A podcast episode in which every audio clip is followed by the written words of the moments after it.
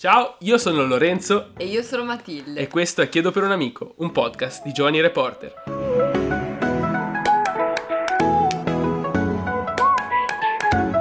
Questa puntata parleremo di università e pressioni sociali per il futuro, in quanto l'università, comunque il momento in cui dobbiamo scegliere il percorso universitario, è in un certo senso il primo step che ci avvicina a quello che è la vita adulta. Quindi è il primo momento in cui dobbiamo cominciare a pensare a chi vorremmo essere, cosa vorremmo fare e è un momento in cui cominciamo anche a subire certe pressioni che possono essere autoimposte oppure possono provenire dall'ambiente familiare in cui viviamo, ma diciamo in generale sono delle pressioni che potremmo definire proprio sociali, eh, a livello di rendimento, di scelta. E per questo motivo, come sempre, ci siamo basati sulle nostre esperienze personali per eh, affrontare l'argomento, ma sapendo che comunque è qualcosa che in qualche modo riguarda tutti noi ed è un argomento sensibile su cui è importante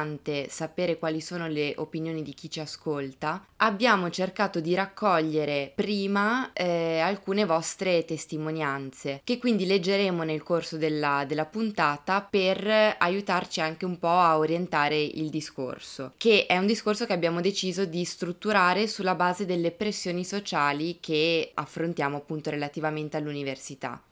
La prima di queste pressioni, ovvero la pressione della scelta del percorso giusto, messo tra virgolette, è una pressione che appunto si avverte quando bisogna scegliere in quale università e quale facoltà, quale indirizzo scegliere. Ovviamente proprio per il periodo in cui viene fatta questa scelta, quindi nel periodo della nostra vita in cui siamo appena maggiorenni, in cui non abbiamo ancora chiaro quale sia il nostro obiettivo per il futuro, quale lavoro vogliamo fare, cosa ci piaccia, perché comunque alle superiori l'infarinatura è generale, uno fa tante materie, poi chiaramente l'indirizzo classico, scientifico può indirizzare, ma non sempre come ad esempio nel mio caso. Quindi è una scelta che bisogna fare, una pressione che arriva molto presto e arriva in una difficoltà poi che si pone nel deragliare da questa scelta, in quanto comunque nonostante sia possibile scegliere di cambiare percorso anche in corso d'opera, quindi anche dopo un anno, due e sia una cosa totalmente legittima, comunque è una pressione che viene avvertita quella dell'aver scelto la strada sbagliata, aver eh, scelto un indirizzo che magari non ci piace e di aver perso quindi di conseguenza qualche anno.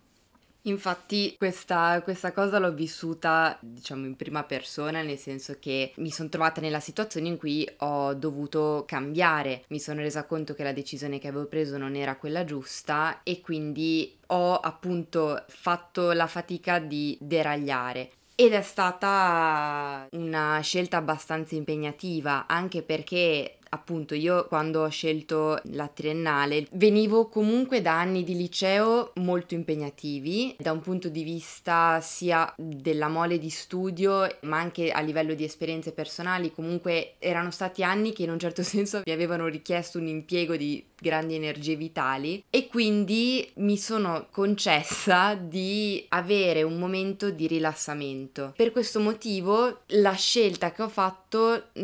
non era legata a una prospettiva futura. Io ho scelto quello che mi piaceva, che mi interessava in quel momento lì. Poi mi sono trovata a invece dover pensare alla magistrale proprio nel momento in cui stava scoppiando il Covid in Italia, quindi sicuramente anche che la condizione psicologica mh, mm, non era delle migliori a livello proprio globale, era un momento come ci ricordiamo tutti di enorme tensione, malessere. E io l'ho vissuto ancora peggio perché appunto per me si è aggiunta questo rendermi conto che appunto ero arrivata a un momento della mia vita in cui invece al futuro dovevo veramente cominciare a pensarci, dovevo in un certo senso crescere. E anche in questo il fatto che per molti molti di noi magari la crescita sia associata al percorso universitario è comunque indicativo di quanto spazio abbia nella nostra vita questo passaggio, per chi lo fa ovviamente. Quindi di fatto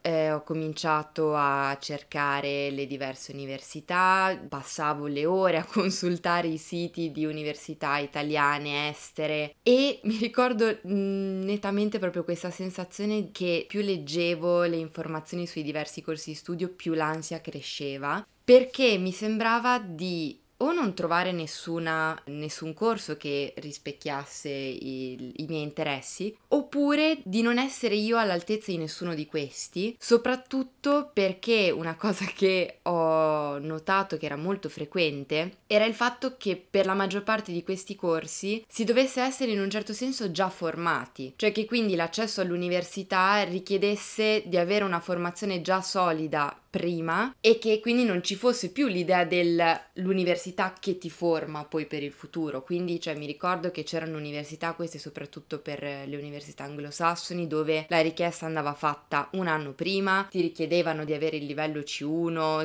di tre lingue, di avere già un portfolio di progetti sviluppato, che cioè sono cose che a mio parere sono insensate, a maggior ragione appunto per una persona che deve cominciare quel percorso. Quindi mi sono resa conto poi abbastanza in fretta che c'era dal punto di vista proprio del senso comune e non solo una gerarchia di università, quindi appunto c'erano le università giuste, le università che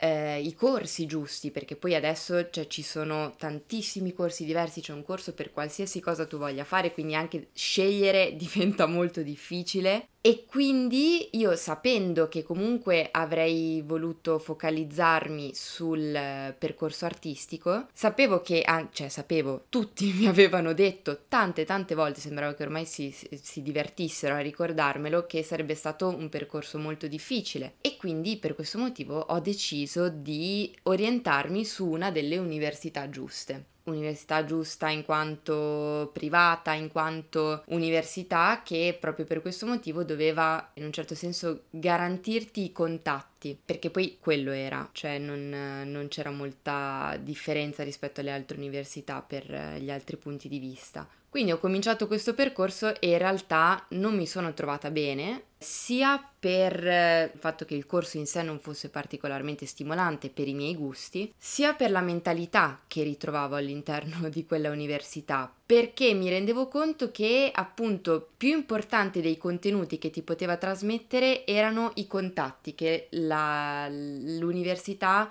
ti prometteva di darti. E, e, quindi mi sembrava in un certo senso di essere come in un'agenzia di collocamento dove la promessa era quella di appunto avere un, un aggancio per il futuro.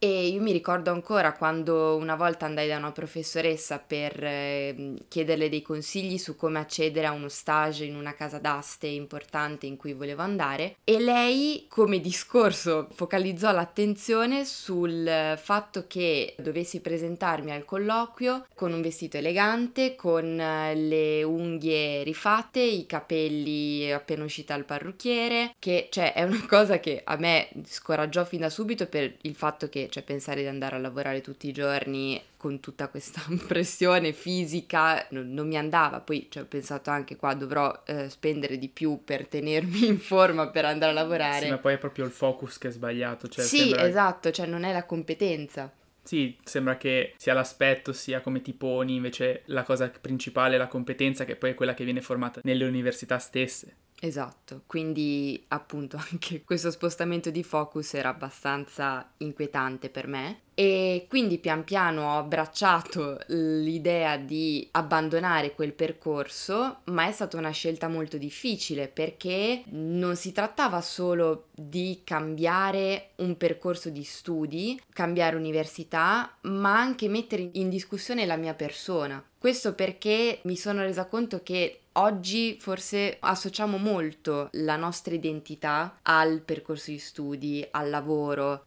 e quindi non è più solo un ragionare su quello che ti interessa studiare, ma diventa un ragionare su chi sei, e questo per me è stato deleterio, cioè per mesi ho convissuto con attacchi d'ansia ogni due per tre perché sentivo di non, non, riuscire ad avere un futuro, anche perché ero circondata da persone che mi dicevano che sarebbe stato così, cioè che per la decisione che stavo prendendo per l'ambito su cui volevo focalizzarmi avrei avuto moltissime difficoltà Quindi sono stati mesi impegnativi durante i quali ho però deciso di cambiare università e dedicarmi a quello che mi piaceva, che poi è sempre l'ambito artistico, però ho trovato una strada che è più vicina ai miei interessi. E aver abbandonato in un certo senso l'idea del fare la cosa che mi aiuterà in futuro, anche se non mi interessa, in un certo senso mi dà più spinta a mettere ancora più impegno in quello che mi, mi interessa.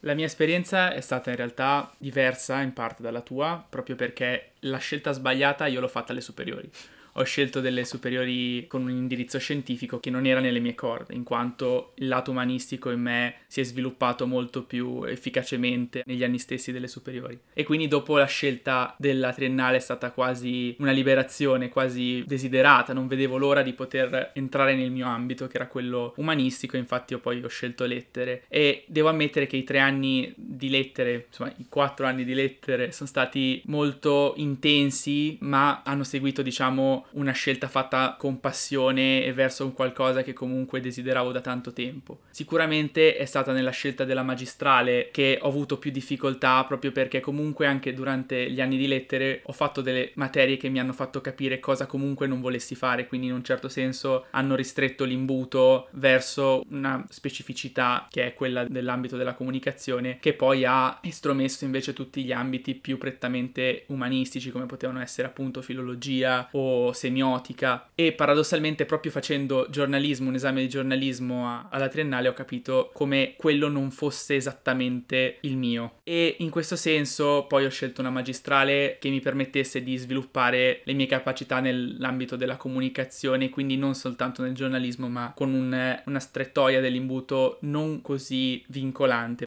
Chiaramente subentra poi la seconda pressione che abbiamo voluto trattare, cioè scegliere quello che ci piace, che può vedere contrapposte passione o sicurezza. Passione, come abbiamo detto sia nella mia esperienza che nella tua, che è stata il focus della nostra scelta, ma che ci ha visto contrapporre ovviamente un ambito umanistico che dà meno sicurezze, ma che comunque ci ha permesso di fare qualcosa che ci piace, piuttosto che ambiti scientifici che al momento garantiscono sicurezze per il futuro. In questo senso leggo un messaggio che ci ha scritto Viola. Almeno una volta nella vita mi è capitato di dire o sentire che ci si era pentiti di non aver fatto una materia scientifica, perché anche se non sei appassionato, però è un dato di fatto che si trovi più lavoro, mentre chi studia materie umanistiche deve costantemente stare dietro a concorsi e sentire quella precarietà che ti costringe a pensare a un piano B. Nel momento in cui stai cercando lavoro, oggettivamente le materie umanistiche sono considerate meno importanti.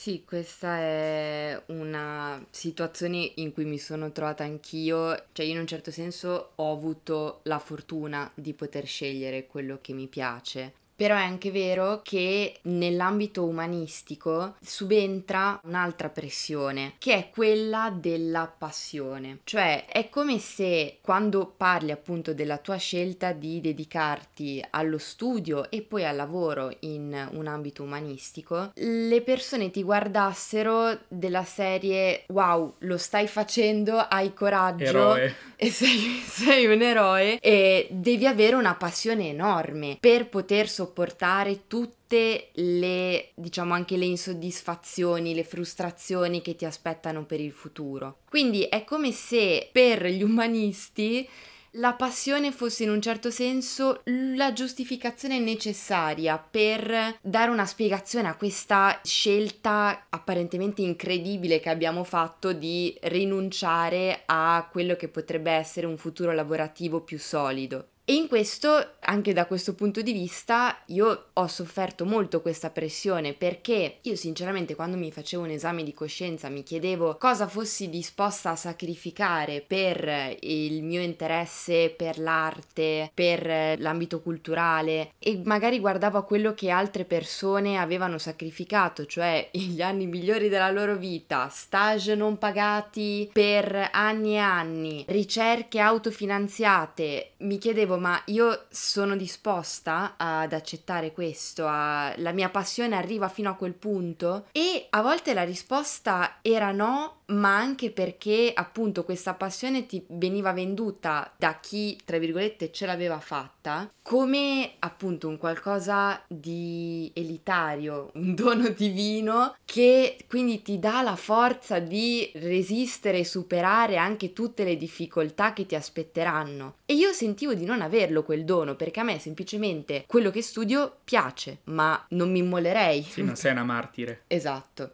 come tra l'altro credo sia anche sano da un certo punto di vista che sia, perché c'è sempre poi secondo me per certi versi l'aspetto del raccontarsi certe cose per sentirsi meglio, per fare la parte di chi appunto ha superato quelle difficoltà perché aveva questa sorta di elezione divina e quindi appunto penso che forse anche per altre persone ci sia stata a volte l'ansia di non provare una passione abbastanza forte per quello che stavano facendo, abbastanza forte da portarle a sopportare tutte le frustrazioni che le aspettavano. Legandomi appunto a questo discorso di connessione tra studio e lavoro, riprendo invece quello che ci ha scritto Stefano a causa degli altri chiedersi se fosse la facoltà che ti permetteva di avere un lavoro stabile perché magari tu scegli una cosa che ti piace, poi dopo quando ti scontri con eh, chi magari studia qualcosa di diverso, ti chiedi se c'è anche dell'altro oltre al semplice, alla semplice passione, al semplice interesse. E quindi a questo proposito aprirei la terza pressione sociale che c'è appunto relativamente all'università e al futuro, cioè l'idea che in un certo senso lo studio venga percepito come una perdita di tempo rispetto al lavoro. Questa è una cosa molto comune che diciamo si ritrova secondo me anche in tanti ambienti diversi, anche appunto soprattutto tra chi lavora e chi studia, cioè c'è un po' questo divario. Sì, personalmente ad esempio questo divario l'ho sempre sentito proprio con le persone stesse, vivendo una vita diversa da loro, vivendo ad esempio con chi lavora già alla nostra età, esperienze di vita diverse e quindi trovando quasi un'incomunicabilità che mi ha fatto chiedere perché io non abbia scelto insomma quel percorso piuttosto che quello universitario o mettere in discussione i motivi stessi per cui sono un universitario e non un lavoratore, cioè mi sono chiesto se fosse un privilegio, se essendo un privilegio quanta fatica metterci e se ne stavo mettendo abbastanza, quindi sentirmi anche a volte in difetto rispetto a questo privilegio, rispetto a questa possibilità che ho avuto e che altri invece magari non hanno. E quindi nel momento in cui ad esempio sono finito fuori corso, ovviamente tutto ciò si è amplificato tantissimo e ho sentito il mio ritardo e quindi il ritardo di conseguenza nell'entrata nel mondo del lavoro come un mio deficit enorme in questo senso, proprio durante quegli anni lì ho cercato di fare dei lavori per sentirmi meno in colpa e questo ovviamente ha causato poi di conseguenza dei ritardi nello studio, creando un circolo vizioso che non è stato fruttuoso per la mia vita. Soltanto dopo del tempo, soltanto dopo essermi laureato, ho capito come quel momento della mia vita non fosse stato produttivo e di come in questo momento che invece ho scelto di fare una magistrale io debba concentrarmi sullo studio avendone la possibilità di farlo. In questo senso riporto sempre una frase che ci ha scritto Viola che dice quando dico che studio filosofia, la gente mi guarda come se stessi raccontando una favoletta, come se fossi un monaco che ha deciso di isolarsi dalla vita reale per non pensare ai problemi della vita di tutti i giorni. Questo giudizio tendenzialmente arriva da due categorie diverse di persone. Quelli che reagiscono così perché mi vedono come privilegiata per il fatto che sto studiando, cosa che è vera perché studiare è un privilegio, anche se non dovrebbe. Queste sono persone che avrebbero voluto dedicarsi allo studio, ma per qualche motivo non hanno potuto. Il problema è che c'è un'altra categoria di persone che fa questo commento. Sono quelle che ti vedono come una stronza perché vivi sulle spalle dei tuoi genitori, come se lo studio non fosse un investimento per il futuro. Quindi lo studio viene associato sia all'essere dei parassiti, sia alla nulla facenza totale, come se studiare fosse una cosa da ragazzini, che però bisogna abbandonare per crescere ed essere finalmente indipendenti grazie al proprio stipendio. Il fatto è che anche chi studia desidera queste cose, solo spera di ottenerle grazie a un lavoro che appassioni e che non sia solo quel qualcosa che garantisce il famoso stipendio. In più, spesso, queste promesse di un futuro migliore grazie allo studio non si avverano, perché poi magari ci si trova a guadagnare meno di chi quell'investimento sullo studio non l'ha fatto. Io sono totalmente d'accordo con tutto quello che, che, ha detto, anche perché mi è capitato spessissimo di imbattermi in persone che concepissero lo studio come una finalità, cioè lo studio che serve a trovare lavoro. È una concezione di cui non mi sento neanche di incolpare i nostri coetanei o i datori di lavoro, perché di fatto è qualcosa che secondo me è più grande delle singole persone è un problema legato alla società in cui viviamo, improntata alla produzione e al consumo, che quindi non concepisce più lo studio come fine a se stesso ma in termini positivi, cioè lo studio come arricchimento personale. E questo secondo me è qualcosa che in un certo senso impoverisce da un punto di vista personale chi avrebbe delle curiosità, perché ovvio che ci sono persone che non si sentono portate per lo studio, non hanno interesse per lo studio e quindi a quel punto c'è la scelta di andare a lavorare subito dopo, cioè subito dopo il, il liceo ma per le persone che magari avrebbero questa curiosità, essere costretti dalla società in cui viviamo a vedere lo studio come finalistico, secondo me è qualcosa che impoverisce molto da un punto di vista personale, cioè non ti fa cogliere quanto possa essere bello in realtà studiare anche solo per curiosità, per ampliare le proprie vedute, anche se studi delle cose che magari non sono strettamente collegate a quello che ti servirà fare in futuro. Quindi questa diciamo è la percezione che si può avere in quest'ottica appunto finalistica dello studio, ma c'è anche diciamo un altro aspetto della questione, cioè io e te magari siamo avvantaggiati a questo punto di vista perché viviamo a Bologna e quindi eh, non abbiamo mai dovuto scontrarci con le difficoltà che invece può vivere un fuorisede, che invece deve fare i conti comunque con, vabbè, innanzitutto quando arriva a Bologna, perché penso a Bologna come città eh, diciamo emblematica per questo problema abitativo, quindi prima di tutto difficoltà nel trovare una casa e poi dopo appunto tutte le spese, l'affitto, il fatto che appunto magari a un certo punto il fatto di mantenere il passo con l'università diventi un'esigenza che non è più legata semplicemente alle pressioni sociali o a un interesse eh, diciamo soggettivo nel fare le cose in un certo modo, ma diventa proprio un'esigenza borse di studio. Esatto, con appunto delle scadenze da parte dell'università che tendenzialmente non vengono particolarmente incontro a, agli studenti fuori sede. E su questo aspetto vorrei invece eh, leggere un messaggio che ci ha scritto Ilaria. Lavoro come cameriera d'estate per mettere da parte quel poco che serve per campare i primi mesi da fuori sede. Per forza di cose poi interviene l'aiuto economico dei miei genitori. E mi sento, anche se non dovrei, patetica e impotente, al punto da chiedermi quanto valga sforzarmi di mantenere la media alta e se invece di studiare sempre al meglio, forse non dovrei solo accettare tutto ciò che mi viene offerto per finire un'università che amo, ma mi pone costanti scadenze, e per staccarmi dai miei e permettergli di respirare di più. Per muovermi, sbrigarmi, laurearmi nei tempi, magari non apprendendo nulla, magari deponendo le armi e trovandomi subito dopo un posto fisso statale, che nulla interessa con quello per cui ho studiato anni, ma almeno mi permette di pagare l'affitto. Tutto questo per non sentirmi sopraffatta. Ma a quale prezzo?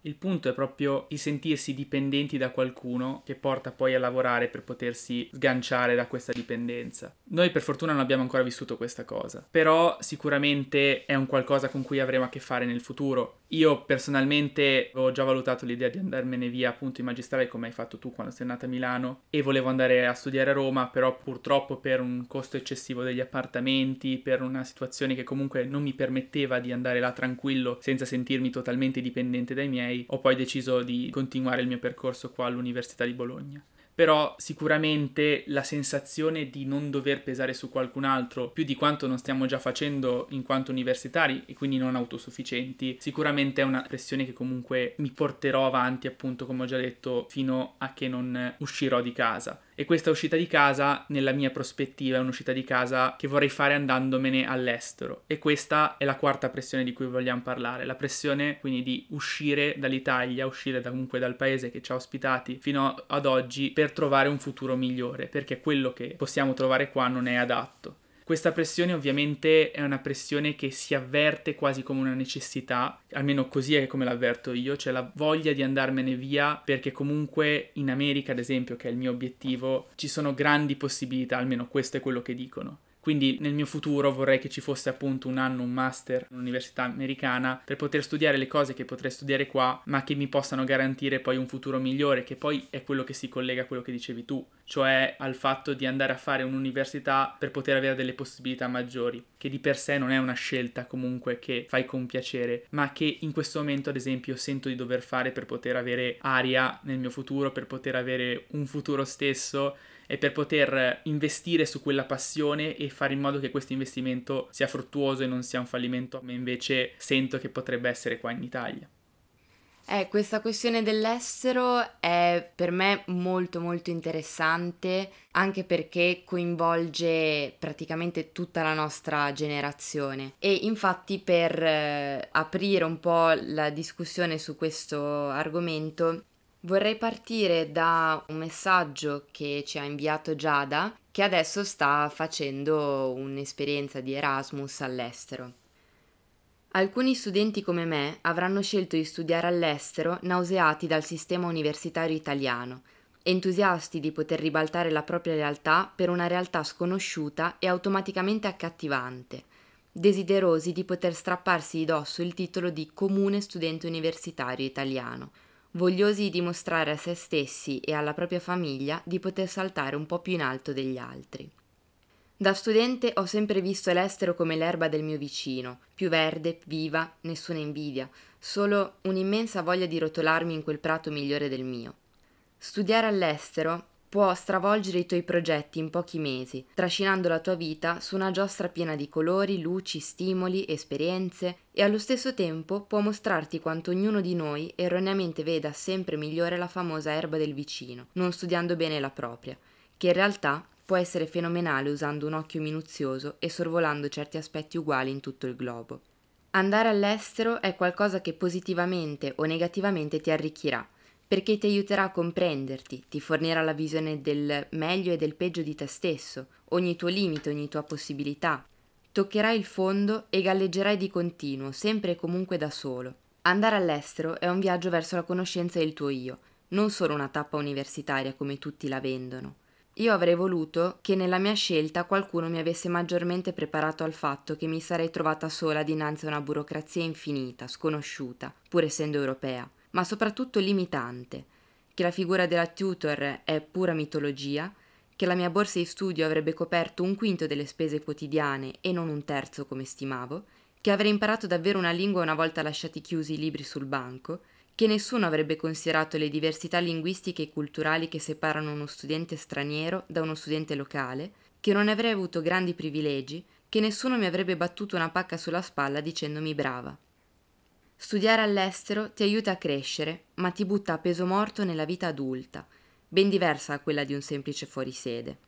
Studiare all'estero ti insegna ad apprezzare una cultura straniera, a criticarla, ma soprattutto a fare tuo quel io non mi sento italiano, ma per fortuna o purtroppo lo sono. Ho scelto di studiare all'estero per fuggire da me stessa e per immergermi in una cultura straniera che ho sempre ammirato. Mi sono ritrovata davanti al mio riflesso innamorata di ciò che ho lasciato per un anno e ancora più desiderosa di vedere se esiste qualcosa migliore di ciò che ho vissuto finora. Ecco, per me questo è molto importante come spunto, proprio perché anch'io come te ho avuto e ho tuttora questo grande desiderio di lasciare l'Italia di fare delle esperienze all'estero e è una cosa che da un certo punto di vista è sana, è anche bello avere questa curiosità per ciò che è diverso. Il problema è che secondo me per la nostra generazione la questione è un po' diversa, cioè i giovani della nostra generazione non sempre vogliono andare all'estero per curiosità, spesso lo fanno perché sono costretti. E questa è una cosa che non si dice e a me sembra assurdo perché c'è questa esterofilia dilagante per cui tutti hanno, sembra, sembrano avere questa ossessione dell'estero, cioè quando dici di aver fatto un Erasmus, di aver fatto un'esperienza all'estero, la gente ti guarda con gli occhi luccicanti come se avessi praticamente scoperto l'America. E tu in primis che lo stai raccontando ne parli anche con uh, un certo entusiasmo, sei fiero di quello che stai facendo, ma spesso secondo me questa è quasi più una facciata, cioè con questo non voglio negare il fatto che siano esperienze di valore interessanti, però credo ci sia veramente un'altra faccia della medaglia, cioè che spesso e volentieri gli studenti che vanno all'estero o chi comincia a lavorare all'estero si deve trasferire all'estero, lo fa perché qua non ha possibilità. E c'è anche molto questa nomea che mh, mm, poi probabilmente è anche, è anche vera, cioè che se tu comunque sul curriculum riporti di aver avuto un'esperienza all'estero, appunto, vieni valutato di più qua in Italia, che è una cosa che tra l'altro per me è super triste perché non c'è niente di più provinciale dell'esterofilia, secondo me. Cioè, credo che solo in Italia probabilmente abbiamo questa guardiamo con gli occhi a cuore tutto ciò che è al di fuori di noi, ma quanto è triste questa cosa, cioè pensare che vali di più se sei stato da un'altra parte mi sembra che si, si, confondano un po' i piani, perché un conto è dire, ok, questa persona da un punto di vista lavorativo può essere interessante, può portarci del valore aggiunto perché ha fatto delle esperienze in contesti diversi, ma spesso ci si ferma semplicemente al fatto che tu abbia fatto quel salto ed è sinceramente una cosa che io non, non, capisco. E cioè ho cominciato a ragionarci perché io in primis ho proprio un po' questa, questa ossessione dell'estero, ma appunto dopo un po' non era più una cosa piacevole, non era più un pensare ok sono curiosa di fare questa esperienza, era un devo fare questa cosa altrimenti valgo meno degli altri o ho meno possibilità degli altri. Sì, sicuramente io in primis ho questo desiderio di andare per vivere l'esperienza che probabilmente è indotta dalle serie tv americane, dai film americani che comunque raccontano una realtà che pare più attraente di quella sicuramente italiana del momento, che però viviamo sulla nostra pelle e quindi conosciamo bene, mentre l'estero è sempre qualcosa di lontano, è sempre il viaggio della speranza, della fortuna che fai per trovare una vita migliore dall'altra parte dell'oceano. Sicuramente io vorrei andare là per trovare opportunità, però come hai detto tu è quasi una sensazione di dovere perché sento quasi come una cosa automatica ormai il fatto di dover andarsene via per poter mettere a curriculum qualcosa che vale di più. Quando in realtà l'Italia, soprattutto per noi che studiamo cultura umanistica, è penso uno dei posti migliori di tutto il mondo e l'America invece sta sviluppando la sua cultura soltanto di recente, quindi è paradossale doversene andare per studiare qualcosa che ci circonda. Però questa esterofilia penso che continuerà a dilagare finché non ci sarà un implemento delle opportunità nel paese in cui viviamo. Sì, e questo tra l'altro rientra sempre un po' in eh, una cultura della performance. E infatti la quinta pressione sociale è quella della performatività che pervade l'ambiente universitario e anche poi l'ambiente lavorativo perché è qualcosa che proprio fa parte della nostra mentalità. Performatività che appunto è la quinta pressione, poiché l'università fa entrare in una logica di competitività che appunto poi può essere propria o non propria delle persone e che ti porta a una logica della performance, del voto sempre più alto, del dover soddisfare dei requisiti per poter accedere poi a quelle opportunità e senza quei requisiti poi ti senti in difetto proprio perché sembra che quel futuro che comunque già è lontano, che comunque già è faticoso da raggiungere, sia proprio irraggiungibile. In questo senso io ho vissuto tanti momenti diversi nel mio percorso universitario di base sono una persona competitiva e quindi cerco sempre di prendere un voto alto, ma non per la competizione verso gli altri, ma per la competizione che pongo verso me stesso. Chiaro che ci sono dei periodi della vita universitaria in cui questa competizione con se stessi diventa imposta dall'esterno ed è successo nel caso in cui io mi sono trovato fuori corso a dare un esame che era difficile da passare, che vedevo passare altre persone e che quindi è diventato una competizione anche nei confronti degli altri e ha suscitato dell'invidia nei confronti degli altri, che sicuramente non è solo tossica per me, ma è tossica anche negli atteggiamenti che ho avuto, che poi ha importato delle conseguenze più o meno felici.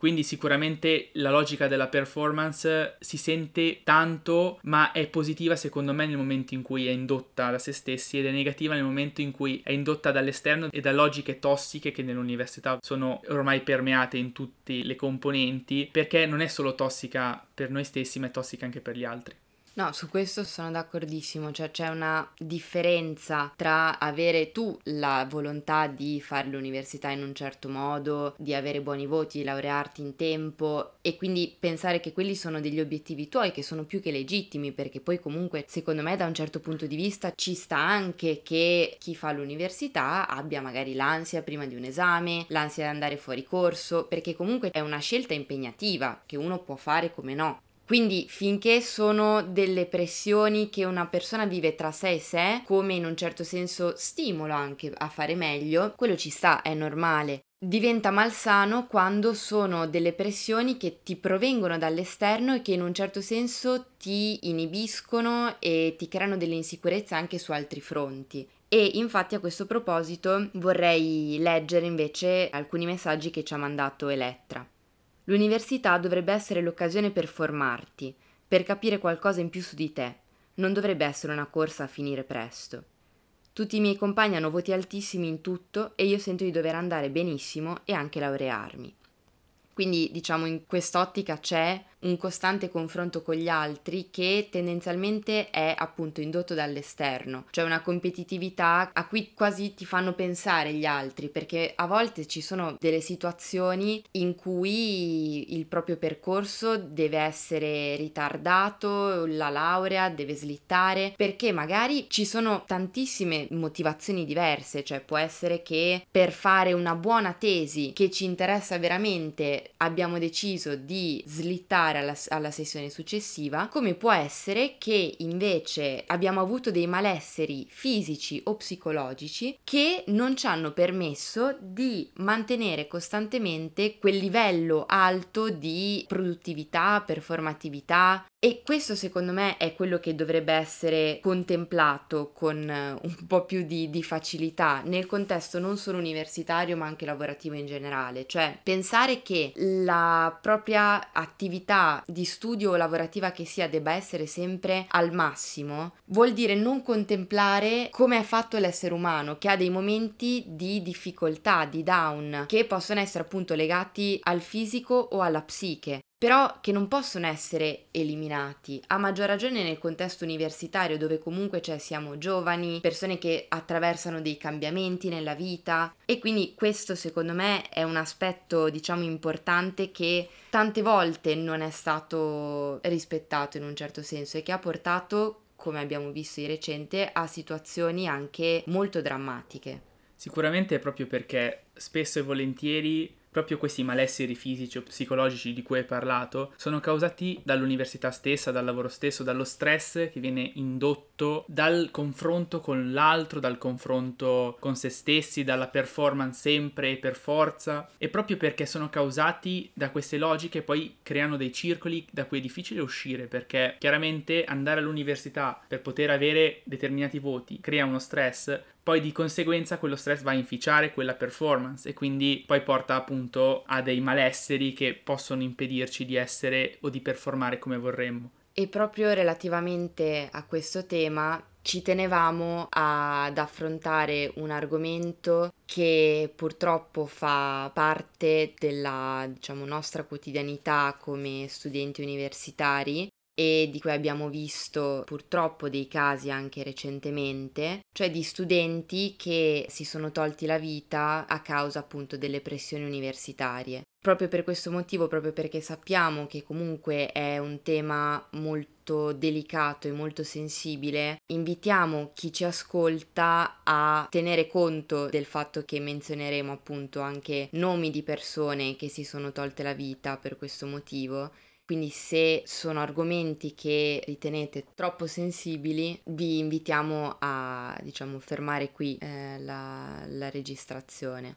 Questa puntata è nata infatti da, da, un'esigenza che avevamo sia io che Matilde di portare alla luce nuovamente, un, ancora una volta, questa tendenza che ovviamente ogni volta è una volta di troppo per quello che mi riguarda è veramente difficile parlarne perché chiunque abbia vissuto la vita universitaria, dato che comunque tutti siamo stati adolescenti, abbiamo vissuto sulla nostra pelle almeno una volta la sensazione che tutto ciò che stavamo provando fosse troppo. E in questo senso è difficile parlarne perché ogni volta che capita qualcosa del genere l'avverto come assurda, come qualcosa che davvero poteva accadere a qualsiasi di noi, a qualsiasi persona che conosciamo, con cui condividiamo la nostra esperienza, proprio perché a volte la sensazione è che sia una casualità che il nome letto sul giornale oppure letto in tv non sia il nostro, proprio perché è dovuto magari a un contesto fortunato, a una famiglia che ti appoggia piuttosto che degli amici che ti sostengono, piuttosto che a casualità davvero a livello caratteriale. Quindi la sensazione è che sia quasi una roulette russa e che ogni volta i messaggi retorici che vengono letti, le cose che vengono dette, le istituzioni, tra cui soprattutto l'università, che non appoggiano la cosa, che non sostengono la cosa nel modo adeguato, ogni volta sia qualcosa di inutile, qualcosa che non serve se non sentito veramente. Io ho questa sensazione e mi odio per avere questa sensazione che ogni volta stia diventando sempre più inutile parlarne proprio perché se non cambiano le cose non cambia poi il risultato di queste cose. Ovvio che il tentativo, proprio l'esigenza che avevamo di parlare di questo argomento era proprio per fare comunque sempre qualcosa in più, per non arrenderci a questa sensazione, per non arrenderci all'idea che sia tutto inutile, proprio perché siamo giovani, perché viviamo questa cosa e perché è difficile ogni volta pensare che potrebbe essere uno di noi, potremmo essere noi, potrebbe essere un nostro amico. E su questo credo che noi, eh, in quanto appunto persone che sono toccate da vicino da questo tipo di eventi tragici, dovremmo veramente far sentire la nostra voce denunciando questo tipo di sistema e di pressioni che sono sbagliate, ribellandoci quando abbiamo davanti un, un professore, una professoressa che ha dei comportamenti sbagliati da un punto di vista anche proprio educativo e quindi su questo penso che noi giovani non dobbiamo arrenderci, non dobbiamo pensare che non valga la pena far sentire la nostra voce. Dall'altra parte credo che dovrebbero esserci delle, dei momenti di presa di coscienza importanti da parte dell'università. Parliamo dell'università appunto perché sono episodi legati principalmente a quell'ambiente, ma sono in un certo senso frutto di una mentalità che pervade la nostra società e quindi è qualcosa su cui vorremmo richiedere anche una reale attività da parte dell'università. E proprio perché, appunto, come dicevo prima, questo tipo di episodi sono legati a delle pressioni che ritroviamo nell'università, ma che sono figli di una mentalità contemporanea molto più ampia e pervasiva,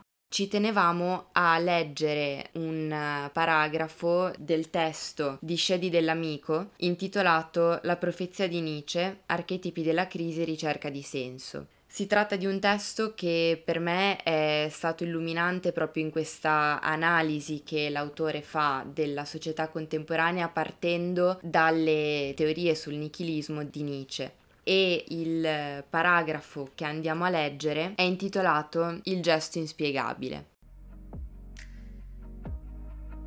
L'individuo eternamente prestante sembra davvero essere diventato il senso della terra del nuovo secolo. Tutta la nostra cultura lo domanda con gran voce.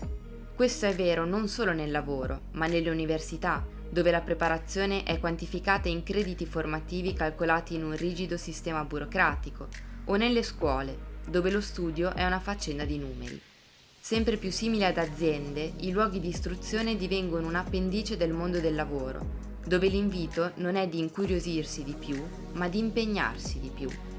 La domanda di vivere il modello del superuomo parte infatti nella culla, con i corsi di inglese o di cinese ai bambini delle elementari, con le lezioni di programmazione informatica, con l'elogio dei piccoli geni che non hanno un'ora per giocare perché costretti a correre fra la scuola e le mille attività del pomeriggio. Sempre occupati, sempre in movimento, sempre al massimo. E tuttavia si sa, la vita è una dura milizia in vista di un domani più roseo, dove finalmente potersi riposare. Prima il dovere e poi il piacere. Ecco che il bambino stressato diventa un adolescente stressato, che infine diviene un giovane stressato che si iscrive all'università. Mentre sui social visi luminosi si espongono in vite che competono per disinvoltura e carisma, nella vita quotidiana il malessere si diffonde e ci viene a mente l'osservazione di Schopenhauer, secondo cui quanto più manca a uno la contentezza interiore, tanto più desidera essere ritenuto, nell'opinione degli altri, come una persona felice.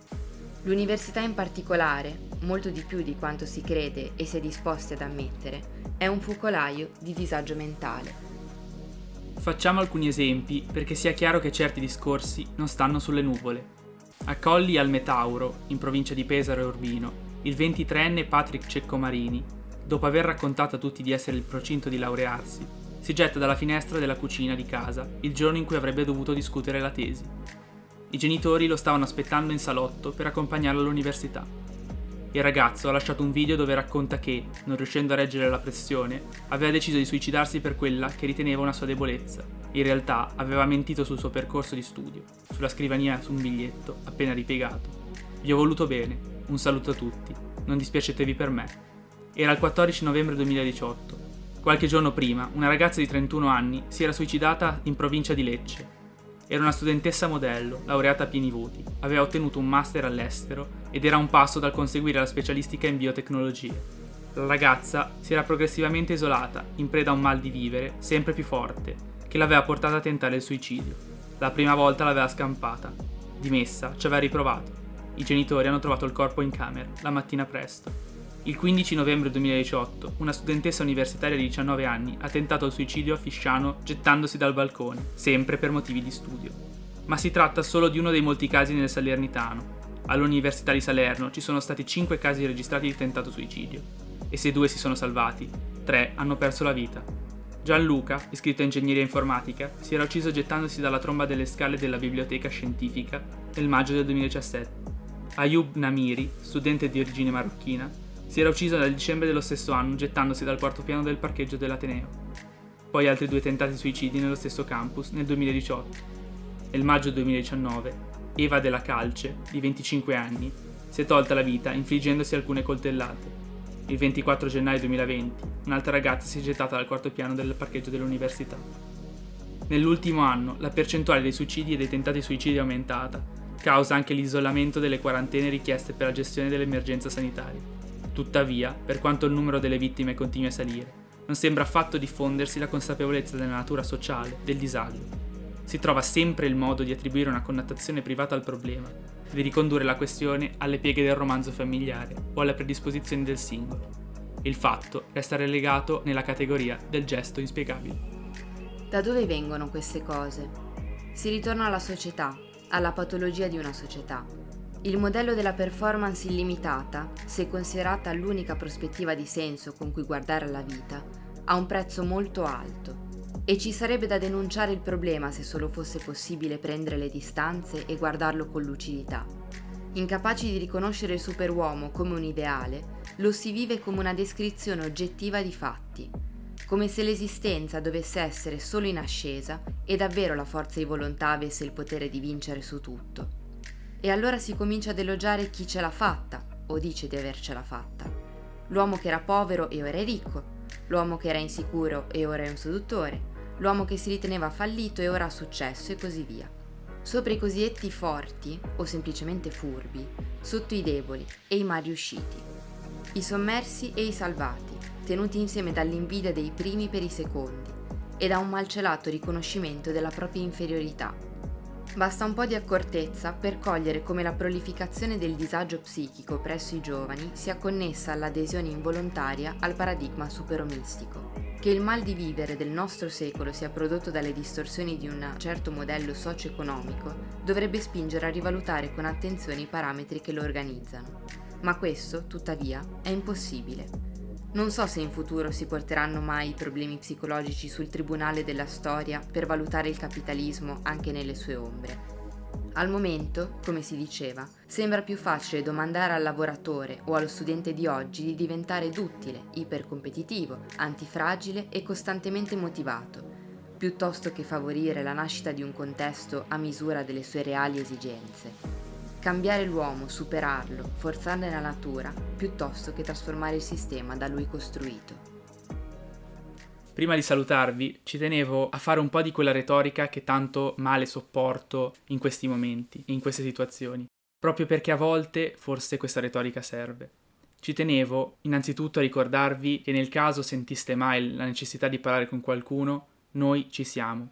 Il senso di questo podcast è proprio quello di parlare, di creare una comunità che parli anche di quei problemi che sembrano personali e che sembrano non poter essere capiti dagli altri. In secondo luogo, ci tenevo a scusarmi con tutte le persone che sono state vittima di quello stress, di quella performance, di quell'invidia che magari ho provato nel corso degli anni. Se mai ho detto qualcosa, ho fatto qualcosa che vi ha fatto star male, non era mia intenzione, mi scuso.